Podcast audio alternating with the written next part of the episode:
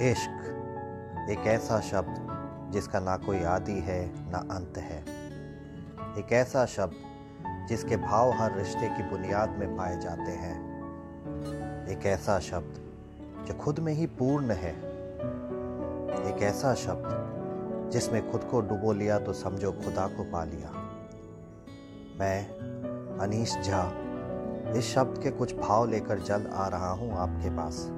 अपने audio poetry इश्क के रंग के ज़रिए। तो मिलते हैं चार जनवरी को यहीं इसी जगह, इश्क के रंग के साथ।